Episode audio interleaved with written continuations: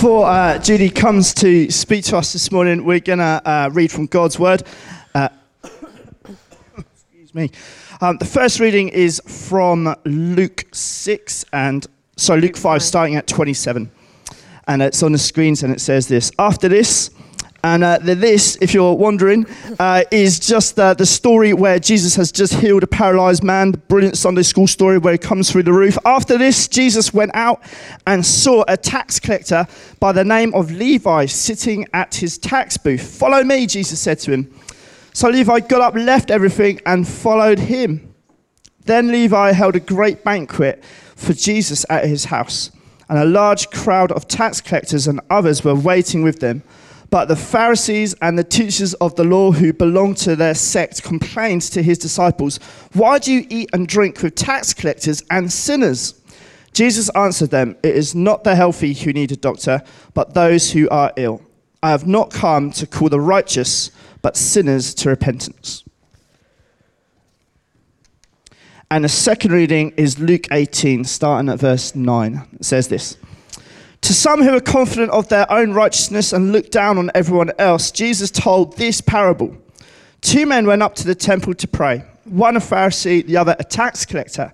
The Pharisee stood by himself and prayed, God, I thank you that I am not like other people, robbers, evildoers, adulterers, or even like this tax collector. I fast twice a week and give a tenth of all I get. But the tax collector stood at a distance he would not even look up to heaven, but beat his breast and said, God, have mercy on me, a sinner. I tell you that this man, rather than the other, went home justified before God. For all those who exalt themselves will be humbled, and those who humble themselves will be exalted. Lord God, I want to pray, Jesus, that by your Spirit you speak to us uh, through our minds and through our hearts this morning. And Lord, we pray for Judy. We pray, Jesus, that you just really bless her as she's giving out this morning. Amen. Good Morning, everyone. Um, we're looking in our series, um, and uh, it's been a good series, I think. I hope. I've enjoyed it certainly. Uh, on some of the questions that we might ask, whether we're inside the church, whether we're outside of the church, whether we're looking in on the church uh, and looking in on the Christian faith. And uh, we've looked at apologetics, we've looked at really examining the faith that we hold. Uh, and today we're going to look at a really tricky one, uh, which I have been gifted to speak on, which is why does the church cause so much pain. And uh, I think we can all say, whether we're in church, whether we're visiting church, whether we're looking in on it, uh, church is a source of pain for people. Uh, many of us here will have been hurt by church, by people in church, by leaders of churches, uh, by churches in our past and churches here uh, at Riverside and beyond. Uh, the church is a painful place sometimes. I was thinking, even just as we were singing, You're a Good, Good Father. Uh, I was with some uh, Christians down in Surrey a few weeks ago, and the women came up to me and said, There are at least five of us here who cannot sing that song we just feel we can't because of the words of it, because their experience of fathering is, is so painful. So, even coming into the church and hearing some of the language we use uh, is painful for people. Uh, I heard a story uh, growing up, actually, which I always held on to when I found church very difficult, which I certainly did as a child and as a teenager. Um, there was a story, and it's a, I'm pretty sure it's a made up story, but uh, who knows? Uh, it's the story of a guy, a homeless guy, who uh, saw this lovely church in his city and who saw the streams of people during the week who would go into that church, and they seemed happy and they seemed like life was good. And uh, he would watch them from his place outside on the street corner and think, I would love one day to be able to be part of that church. But they all look a bit too gleaming and squeaky and happy. Uh, I don't think I can go in because I smell and i have had a bit to drink. But one day he was desperate and he thought, Do you know what? I'm going to knock on that door of the church and I'm going to ask if I can come in. And uh, he asked the person at the door, Could he come in? And they said, Do you know what? You smell a little bit too much and you're a little bit worse for wear. You're a little bit drunk. I'm afraid you can't come in. And this happened repeatedly that he was not allowed into this church, this place that he longed to be a part of, this community. And he falls on his knees and he says, God, if you're there, why won't those people let me into that lovely church? And the answer that God gives is, I've been waiting to get in there for years.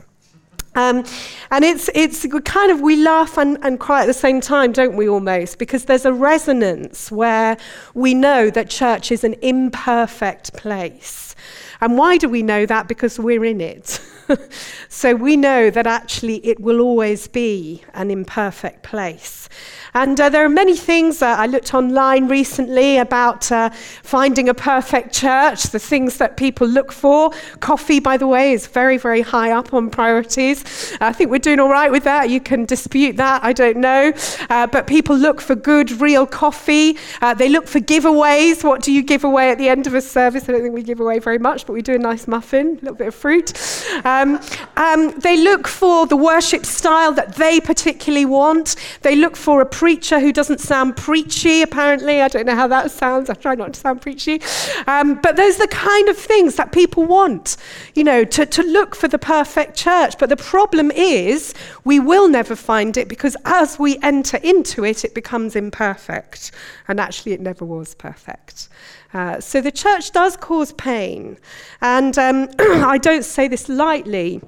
But in preparing for this talk, and this was the talk I thought we were going to do on the snow day, so I've kind of prepared for it twice in my heart. But I, I would like to just begin by apologizing for the fact that we will have hurt you sometimes. I think that's really important to say that this is not a theoretical talk. This is a, a heartfelt talk because we will have got it wrong as leaders, as one another, and we will continue to get it wrong. And really, it's just to say thanks for being on the journey with us uh, in spite of that for the times when we when we do get it wrong. Uh, recently, someone said that they didn't like Riverside because we were too missional, and uh, that was hard to hear. But I went away and looked at what does mission, what's the definition of mission? And my favourite definition, for what it's worth, is mission is one beggar showing another beggar where to find bread. That's kind of the heart of the gospel. That's what we are here today. We're, we're beggars who found a bit of bread that is feeding our soul, that, that we, we know is changing us. And so, why would we not want to share that with a hungry world, uh, which is increasingly hungry? Uh, Gandhi uh, said this I like your Christ, I do not like your Christians. Your Christians are so unlike your Christ. That is a hard thing to read, isn't it? But there's part of me that really faith rises in me that says, I want to be. I want to be. Because as we read that, we can either feel condemned by it or we can find a faith that rises in us and says, if you like our Christ, we want to be those little Christs that Christianity is about. To be a Christian, to be a little Christ. An imperfect one, yes, an unfinished one. Uh, I've been in Holy Island uh, just the last few days uh, in Northumbria, and uh, one of the sculptures there is called the Unfinished Pilgrim. And, and I, I think that describes us pretty well, doesn't it? That we are unfinished pilgrims, but we are journeying towards a likeness to Christ. And Jesus um, knew from the scriptures, he knew from the Old Testament, that God was critical of church, if you like. He was critical of worship gatherings like this one. You may not like this one, this is not a reflection on our music. But he says this, Amos says this in the Old Testament The Lord says, I hate your religious festivals. I cannot stand them. I'm sure he doesn't mean spring harvest and new wine and things like that. Um, he says, Stop your noisy songs. I do not want to listen to your harps. Well, I think we're all right there. We've cut the harps. Um, but instead, let justice flow like a stream and righteousness like a river that never goes dry. In other words, what offends God about the church may not be our music so much as our heart, may not be the trimmings and the coffee and what, whether we get this right or not, but do we collude with injustice? As Christians, are we colluding with the injustice here in our city? Or are we fighting for justice? And many people here, just looking out, I know that we are fighting for justice fighting to excel in love, asking God to keep on giving us more and more love. But this is a warning that actually we can get caught up in trivia but the church has a role, and we have a role as a river to flow out of here, to corrode and erode into the patterns of this way in Birmingham and beyond and make a difference. And there have been some beautiful things in this church community recently that have made me think, yes, God, that's it. You know, the approach to our stay and play guys who are based at Riverside House, to, to Sarah Thompson and her team, to Sarah Hyde, to that team, to say to them, them. Uh, Anna Wing, who works with, uh, with women who are, are vulnerable right in Moseley. Can you walk with us? Can you help us? Can you, if you like, start to put about this injustice and bring about your justice and your compassion? The work that Mel's been able to do with Women of Worth over in. Um, St. John's. Incredible stuff where the approaches are coming, and so people are saying, We want this river of justice to flow. Uh, I found this in a church. I don't know if you can see it very well. It's in a church right on the coast by the sea, uh, in Burnham on Sea in the uh, West Country. And this is called the Leper's Squint. You may have to squint to see it. Um, but what it was was a little hole. It's blocked up now where lepers were allowed to peep in and see what went on in churches. That's as far as they got, the Leper's Squint. And that seems horrendous to us, and we just think, well, that would never happen on our watch. But as I saw that, I was working with a minister there who cried at the pain of the way he'd been treated. He just sat and cried and cried. Made me very grateful for this community, I have to say at the way that he'd been treated. And he said, That leper's squint is how I feel sometimes. I feel like I'm just looking in to what church could be, but I'm outside of it. And Jesus knew that every single one of us at some point in our life might feel a little bit like that. And he said, I've come for the outcast. I've come for the person who's by the leper's squint trying to come in, to look in. I've come for you if you feel excluded. I've come for you if you feel like you're a minority. And in the reading that Andy read to us in Luke 5, Jesus is criticized. And by the way, it's probably worth saying church can be a very critical place. And if we feel, oh, I'm not going to put myself out there again, I just get criticized, uh, then we're in good company because that's what Jesus felt. You know, he was surrounded by critics in all of his ministry. But he spoke up, and this is what he said when he was criticized. Jesus answered, People who are well do not need a doctor, but only those who are sick. I have not come to call respectable people to repent, but outcasts. So that's us. We're not the respectable people. You might think we are, but we're not. We're inner outcasts, that actually our own sin would keep us out, but we have this amazing thing called grace. Um, I don't know about you, but I have some really pretty amazing non Christian friends. And they shame me by their kindness, by their generosity, whether they're other faiths, whether they're of no faith. And I think, how does this work, God? Because I want to be a little Christ, and yet I look at my mates and my friends and my family that don't believe, and I think, you're beautiful in your kindness. How does that work? And I've, in preparation for this talk, was reading about something that I'd not read a lot about before called common grace, which we hear about in the book of James.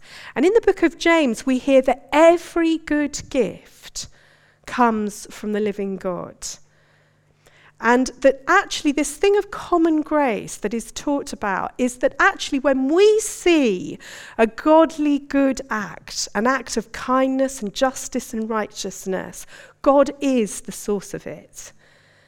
That's what James is saying, that actually we can give him praise when our friend who's an atheist, and I, I was with one for a drink this week who was uh, telling me what she didn't like about my book um, and why I was very idealistic um, and always had been since we were at school. Um, and uh, th- there is a sense where actually in, in our faith, in our, in our putting it out there, we will get this critique, we will get this criticism uh, that comes. Um, but actually, God has distributed his goodness throughout the earth throughout other faiths, throughout people who do or do not believe. And we can worship God when we see the beauty of somebody that we work alongside who is a Muslim, who uh, is an atheist, who is an agnostic, who is searching. That may be you today. Whether you believe in him or not, God works through you through your goodness, through your kindness, through the fact that you have love in your heart. So, common grace, common grace is a really important biblical, theological thing that I think we forget. Many people will say to me as an argument about Christianity, no, because actually most of the people that I really like are not Christians and they're better than a lot of Christians. And that's true. Why is it true? Because Christians are sinners who know they are sinners, who have come here because we need that grace, and others may not have come to the point yet where they know how much they need that grace because they're doing some really amazingly good things. But there will come a time which my lovely friend, who had slated me most of the evening in a very funny and lovely way, said, By the way, Judy, I'm out of work at the moment. She works in TV and, and film stuff. She said, I'm out of the work at the moment. She said, You'll laugh at this. Guess what I do when I'm down? I said, I don't know. She said, I read bits of your book. Wouldn't make herself feel better.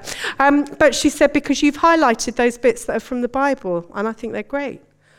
And that was after really giving me some but isn't that interesting? Because that, that scripture, that's not me. That's just the scripture I've put in there. And that's the power of the, the Word of God.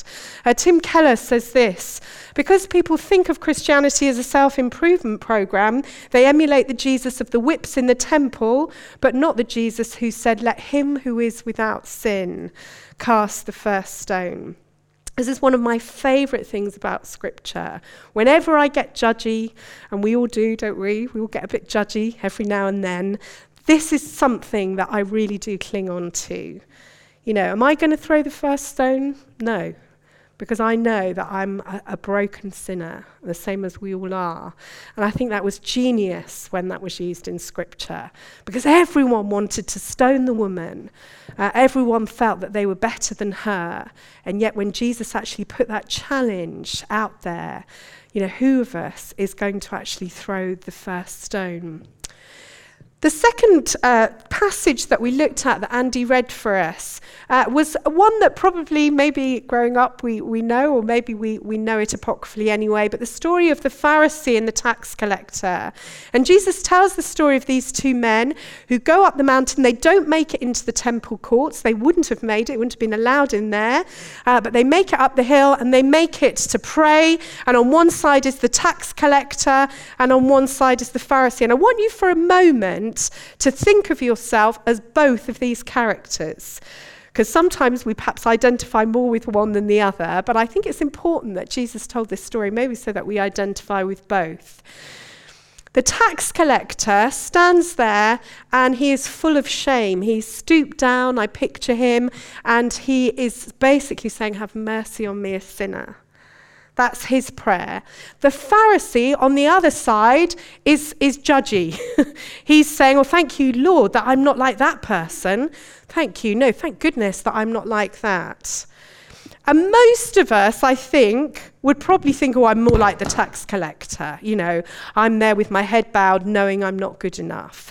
But there are times in our lives when we jump from tax collector, who says, I know I'm not worthy, saved by grace, to judgy thinking, do you know what? I know I'm bad, but I'm not as bad as that. Don't we? You know, we, we actually then become judgmental. And one of the reasons we do that is because of our passions. And I've said this before, but I think it bears re- repetition. It's not my original thought. It's uh, Jeff Lucas who talks about it, I think. But we punish each other with our passions. If my passion is social justice and night shelter, and you don't seem remotely interested in it, I might think, well, they're not very Christian, are they? It's a bit odd that they refused that and said, oh, it's not really my thing. How could it not be your thing? But then they're going on a prayer walk and they say, Judy, would you like to come on a prayer walk? And I say, oh, no, I don't think so. I, I don't think I want to do that. I'm doing night shelter on Tuesday. And they think, well, she's a bit odd that she doesn't want to come and pray. And so we make a judgment don't we? By our passion. And none of us are wrong because all of those passions, and there are many others, are beautiful, brilliant things. And I feel God says to us, do you know what? Just get on and do your bit. That's why we're church. That's why there's all of us here, and all of us in Bournville, and all of us at second service, and all of us in community groups. It'd be very boring if we were all passionate about the same things. And I think it's genius that God has just said, you really get stuck into that. You really get stuck into that. And that's how this common grace and this sheer grace will be distributed. So, as we respond, let's respond not just as the tax collector who knows that we are sinners saved by grace, but also knowing that we have the Pharisee in us who looks to the left and looks to the right and gets a little bit judgy about church and about one another. I don't think, and I may be blissfully wrong on this, you can come and tell me afterwards, I don't think Riverside is a particularly critical place. I think there is a lot of love and grace extended. We've seen it in children's church recently, which has been incredibly tough for people with having no one. And even this morning, someone coming up to me saying, Do you know what? We'll double up. I, I think it's beautiful and extraordinary. We have appointed someone now, you'll be relieved to hear. They just haven't signed the contract yet. But um, uh, we're in, you know, it's sometimes we're in difficult times as church, but the call on us is to excel in doing good, to excel in loving one another, but also to, to voice our criticism well uh, and not to get involved perhaps in, in doing that uh, in a toxic way. Um, Bonhoeffer, who really struggled with the church and uh, who did many amazing things to challenge the church and the theology of his day. And he talked about, you know, the church not colluding with what was wrong, but standing up for what was good in Nazi Germany. He played a huge part in doing that, in actually standing out for what was good. And he said, Pain is a holy angel. Through him, men have become greater than through all the joys of the world. The pain of longing, which often can be felt physically, must be there, and we shall not and need not talk it away. But it needs to be overcome every time, and thus there is an even holier angel, and that is the one of joy in God. When we experience pain on the Christian journey, and there are many, many people here who are in pain right now, Pain is a teacher, a holy angel, as Bonhoeffer describes it. But he also says it's not a solitary angel, in that actually in your pain, in your journey of pain, will come the gift of joy, the only one joy in God. As we come to respond, and uh, I'm going to give us time to do that because I realize there will be pain uh, here today, and we need to pray for one another. Uh, I want us to think about uh, the sheer grace um, that we experience in Jesus, but also that common grace that is shared in our community. How can we, as community groups, how can we, as life groups or missional teams or triplets, whatever you're part of, be those who distribute this grace so that the world can see what Gandhi wanted to see? That actually we do look more like our Christ that actually every single day we are transformed by being with Him, by looking at His face, by reading His word to be a little bit more like Jesus. Remember, I used to drive down a road when I was teaching that said, Why would I go to church? There was a big banner up that said, Why would I go to church? I feel bad enough about myself already. And we, we, we have a calling, if we're church here today, to, to make that not the case. That this is where we come I remember years ago, Tim had a, a, picture when he was appointed here at Riverside of being like a medical hospital where we could come in when we were wounded, when we were battle weary, where we could have our wounds mended so that we do go out again and tell the world and help be part of the healing uh, that is the world. Um, let's just sit quietly for a moment and then uh, I, I, would like to just uh, read uh, something I think James Lynch posted a, a, few days ago. But let's just be quiet for a moment and think about how it is that we can distribute this grace, this mercy that we've received uh, into His world. I'm going to ask the band to come up. Um, Helen. I just want to read this um, as they do, uh, which you may have heard before. I'd heard it before, but I thought it was good to remind ourselves of it. It's called I Am a Christian. When I say that I am a Christian, I'm not shouting that I'm clean living. I'm whispering, I was lost, but now I'm found and forgiven. When I say I'm a Christian, I don't speak of this with pride. I'm confessing that I stumble and need Christ to be my guide. When I say I'm a Christian, I'm not trying to be strong. I'm professing that I'm weak and need his strength to carry on. When I say I'm a Christian, I'm not bragging of success. I'm admitting that I've failed and need God to clean my mess. When I say I'm a Christian, I'm not claiming to be perfect. My flaws are far too visible, but God believes I'm worth it.